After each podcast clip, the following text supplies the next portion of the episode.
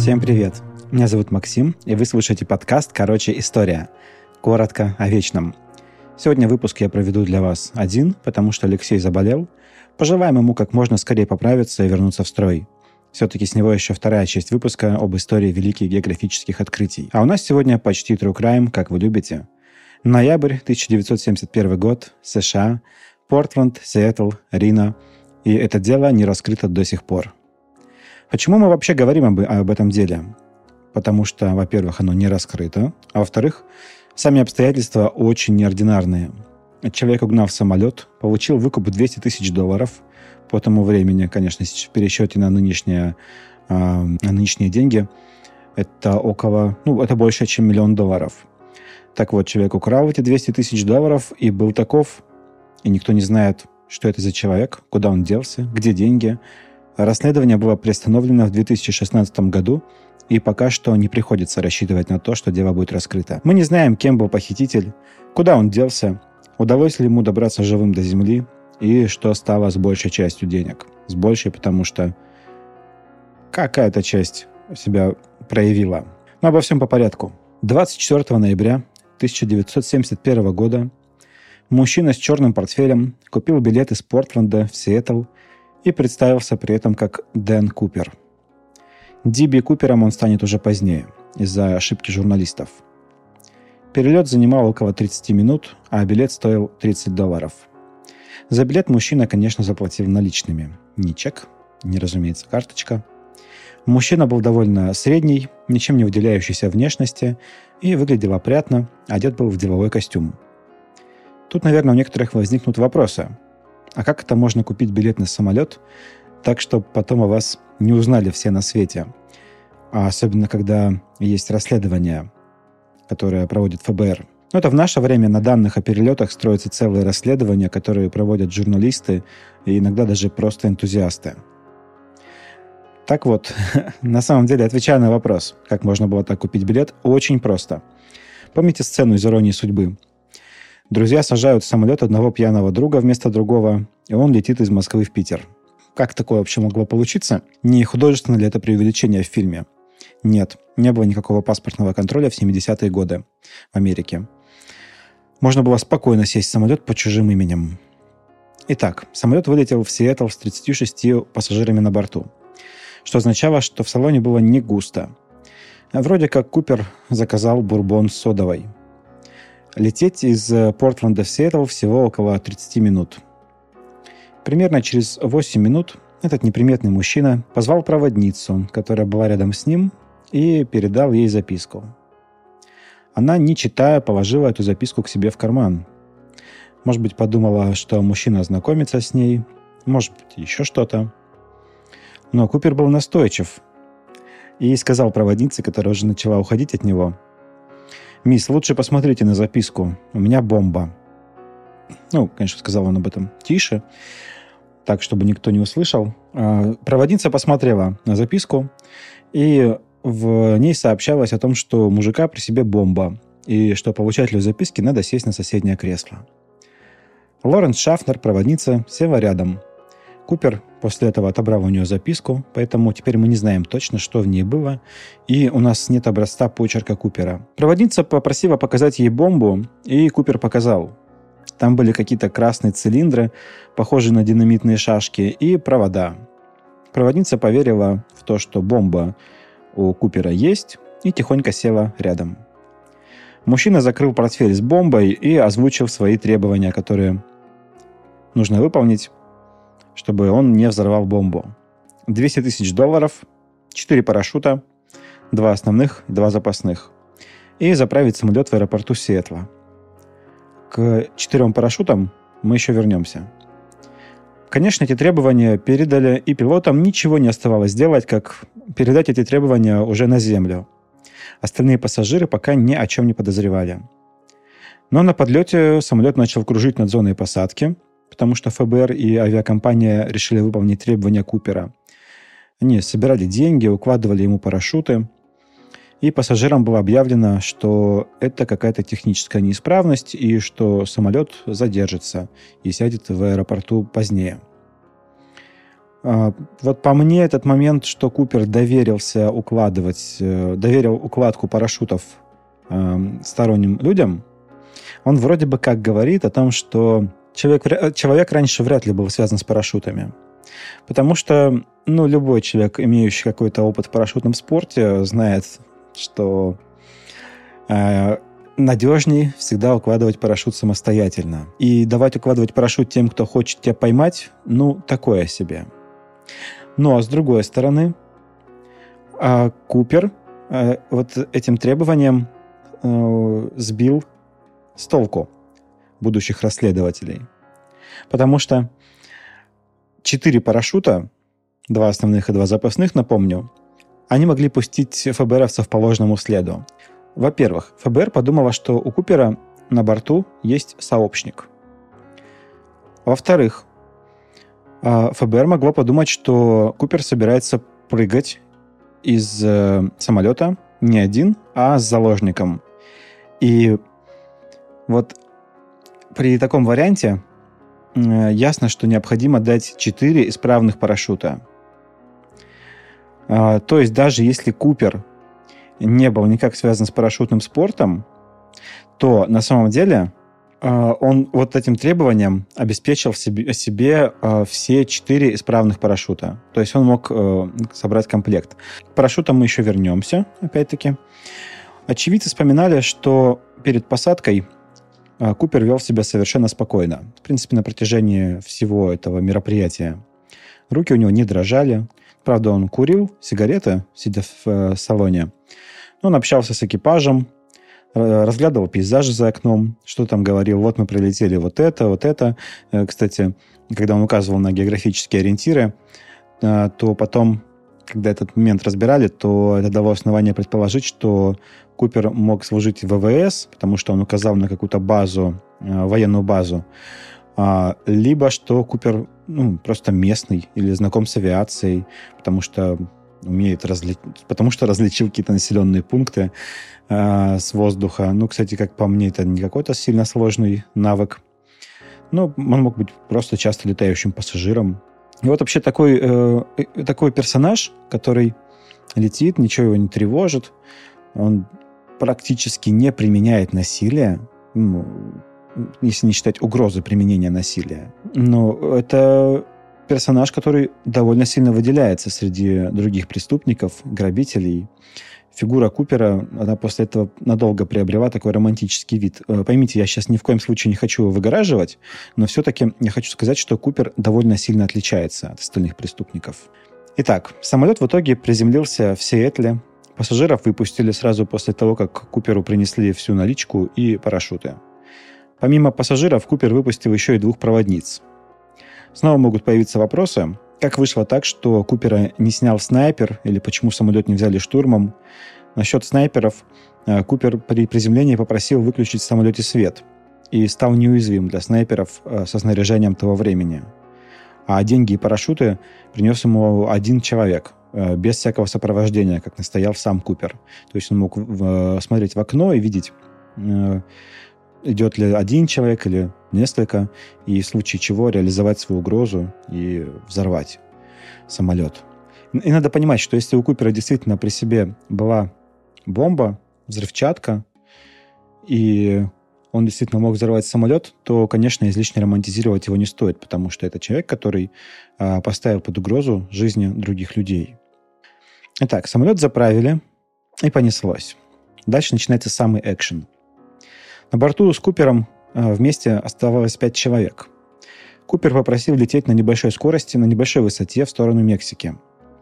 Пилоты объяснили ему, что от Сиэтла до Мексики они не долетят. Ну, кстати, посмотрите карту. И им потребуется еще одна дозаправка. Купер сказал, ну ладно, если что, сядем и дозаправимся. Еще он попросил открыть заднюю дверь, причем прямо при взлете. Это вот та, в которую загружается багаж, например. Ему сказали, что таким образом, при, если, если эта дверь будет открыта, то это Купер будет рисковать не только своей жизнью, но и жизнью экипажа. И Купер немного повозражал, но дверь все-таки закрыл. Точнее, дал ее закрыть. После взлета Купер попросил всех закрыться в кабине пилотов, открыл заднюю дверь, надел парашют, прицепил к себе сумку с деньгами и вышел вон из самолета. Вот напрямую этого не видели. То есть экипаж весь находился в кабине пилотов. Э, до того, как э, все там заперлись, кто-то видел, что Купер надевает на себя э, парашют, что-то там пристегивает. Ну и, судя по всему, он мог пристегнуть к себе только сумку с деньгами, потому что ее потом не нашли. Затем по поведению самолета, по аэродинамике стало ясно, самолет тряхануло, стало ясно, исходя из этого, что Купер открыл заднюю дверь, и после этого самолет уже приземлился спустя какое-то время. Все это время э, в полете за угнанным самолетом следило пять военных самолетов, которые были подняты по тревоге. Они не разглядели прыжок Купера. Как так вышло? Э, уже позднее стало ясно, что это было из-за облаков, которые проходил самолет. Причем не просто облака были, а грозовые облака. ФБР после посадки тщательно смотрела самолет, и стало понятно, что Купера там нет. Как нет и денег. На борту от него остались только галстук с зажимом, окурки и два парашюта. Ну, еще отпечатки пальцев. Как оказалось, Купер взял не самые лучшие парашюты. А на запасном парашюте вообще были метки о том, что он не действующий. То есть на том парашюте, который взял Купер. И исходя из этого, ФБР сделало вывод, что Купер не занимался парашютным спортом потому что тогда бы он его точно не взял с этими метками. А ФБР позднее сказали, что такой парашют они ему дали, случайно. Ну, верить или не верить в это мы оставляем на ваше усмотрение. Но, возможно, это был действительно способ проверить отношение угонщика к парашютному спорту. Но мы же помним, что ФБР рассматривало два варианта, что у Купера есть сообщник, что, возможно, он прыгнет вместе с заложником – во втором варианте, конечно, полагалось бы выдать два исправных парашюта, но почему-то одна запаска была все-таки неисправной. Не буду здесь э, дальше рассуждать о чем-то. Мне неведомо, э, как вот э, с этой запаской, с неисправной запаской, каковы были шансы заложника, каковы были шансы Купера. Это не моя специализация рассуждать об этом. Поэтому перейдем немного к последствиям Отпечатки пальцев Купера нигде после этого не проявлялись. И до этого тоже. То есть собранные отпечатки пальцев никак не помогли в деле установления личности и в деле поимки Купера. Найти, куда он мог приземлиться, было сложно из-за разброса вариантов. Территория была довольно большой. Эту территорию прочесали очень тщательно, настолько, что нашли следы других преступлений, как часто бывает в результате таких э, операций. Но самого Купера не нашли. Не нашли ни его, ни деньги. Номера купюр, которые передавали Куперу, были переписаны, они известны. Но они нигде, точнее почти нигде не всплыли. Проверили всяких разных Куперов, в том числе одного человека с инициалами Диби Купер. Один журналист услышал об этом и в своей статье назвал угонщика самолета также с такими же инициалами. С тех пор Дэн Купер, как бы его ни звали по-настоящему, вошел в историю под именем Диби Купер. Какую-то часть купюр в размере что-то около 5000 долларов нашли в районе вероятного приземления Купера. Причем их нашел ребенок на отдыхе с родителями. Но само появление этих денег вызвало больше вопросов, чем ответов – Случайно ли эти деньги отделились от основной массы? Может быть, Купер вообще выкинул их, чтобы сбить сыщиков со следа? Может быть, он не пережил прыжок, и деньги разлетелись, а это всего лишь часть из них? И хотя вероятность того, что Купер не выжил, очень велика, тогда где остальные деньги? По поводу риска не выжить, обстоятельства прыжка были такие, что мы можем сделать один из двух выводов. Выбирайте на свой вкус. Либо Купер был профи высочайшего уровня, либо он был самонадеянным нубом. Смотрите, он спрыгнул, когда самолет проходил через грозовые облака. А риск? Еще какой. Мог ли сделать так крутой парашютист? Ну, если он очень прокачан, а цена вопроса это 200 тысяч долларов, то, может быть, он пошел на такой риск. Мог ли так сделать человек, который знает о парашютах, допустим, только из книг? Ну, да, мог. Он в этом случае мог думать, что для удачного прыжка с парашютом достаточно только, собственно, парашюта. Купер вышел навстречу ноябрьской погоде и воздушным потокам в одном костюме и мокасинах. Смог бы он приземлиться и не отбить себе ноги? Опять посмотрим на это с точки зрения и профессионала, и с точки зрения новичка. И в том и в другом случае проблемы примерно одни. Но один о них знает и примерно представляет, как с этим справиться, а другой даже не подозревает, с чем придется столкнуться. Хотя как профессионал справился бы с холодом и воздушными потоками, мне лично непонятно. Поэтому если э, этот выпуск слушают парашютисты, то отпишитесь, пожалуйста, что вы думаете по этому поводу. Что касается высоты полета, то она была довольно комфортной для прыжка – 3000 метров.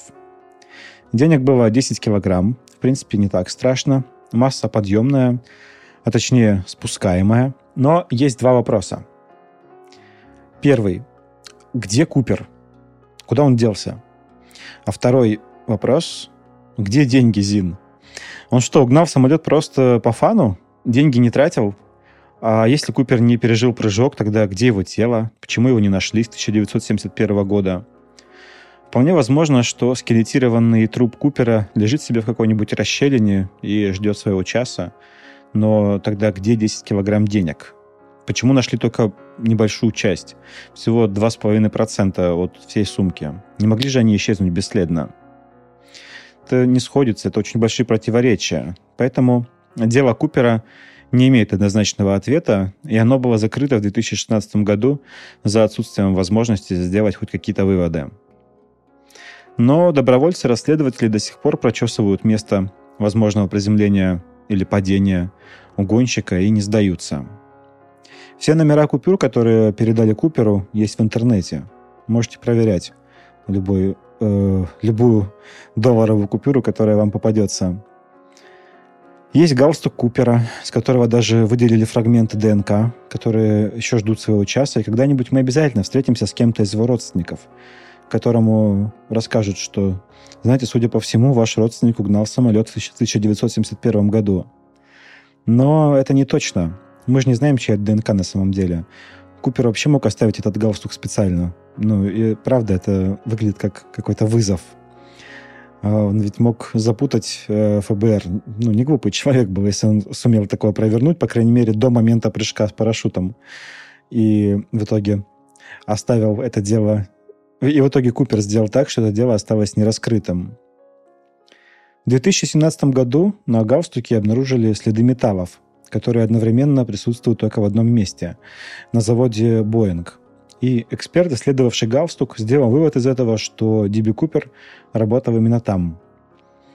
Именно отсюда, по его мнению, Купер был осведомлен о тонкостях работы самолетов и о том, как вообще устроена авиация. Но я думаю, что для этого Куперу было достаточно изучить документацию и полетать на самолетах в качестве пассажира. Э, кроме того, если он работал на заводе в галстуке, то интересно, кем же он был? Какая у него была должность? Хотя эти металлы могли передаться на галстук из кожи, то есть он мог вполне себе э, не быть каким-нибудь белым воротничком. Но здесь я не буду лезть в экспертную сферу, э, и ответы на этот вопрос уже надо оставить, конечно, экспертам. Окурки из вещдоков исчезли куда-то в неизвестном направлении, а ведь из них выделить ДНК было бы гораздо проще, но кто-то их продолбал, поэтому задача идентификация Купера стала гораздо сложнее, но я думаю, что когда-то его все равно вычислят.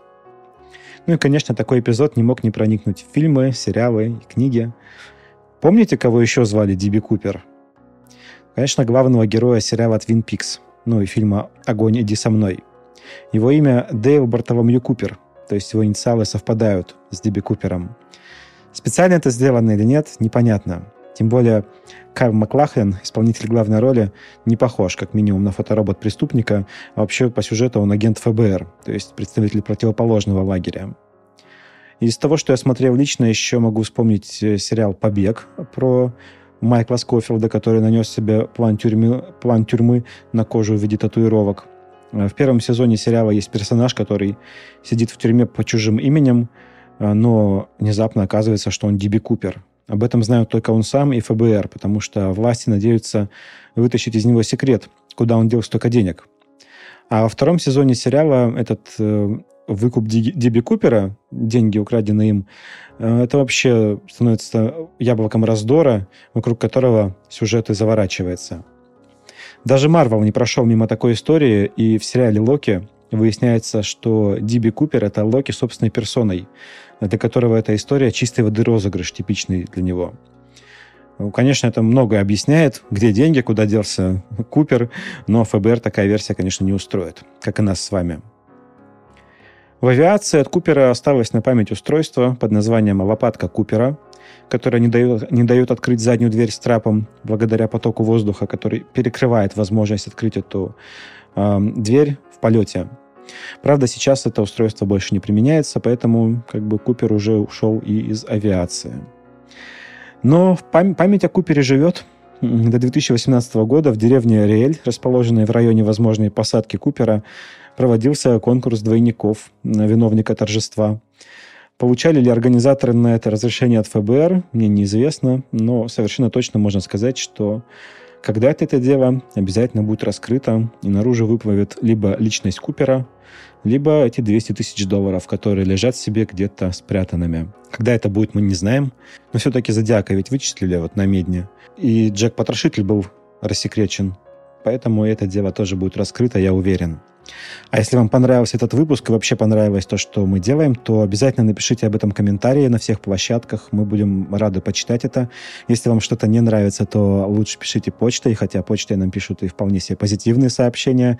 Будем рады получить и то, и другое, и критику, и какие-то комплименты, если они у вас есть.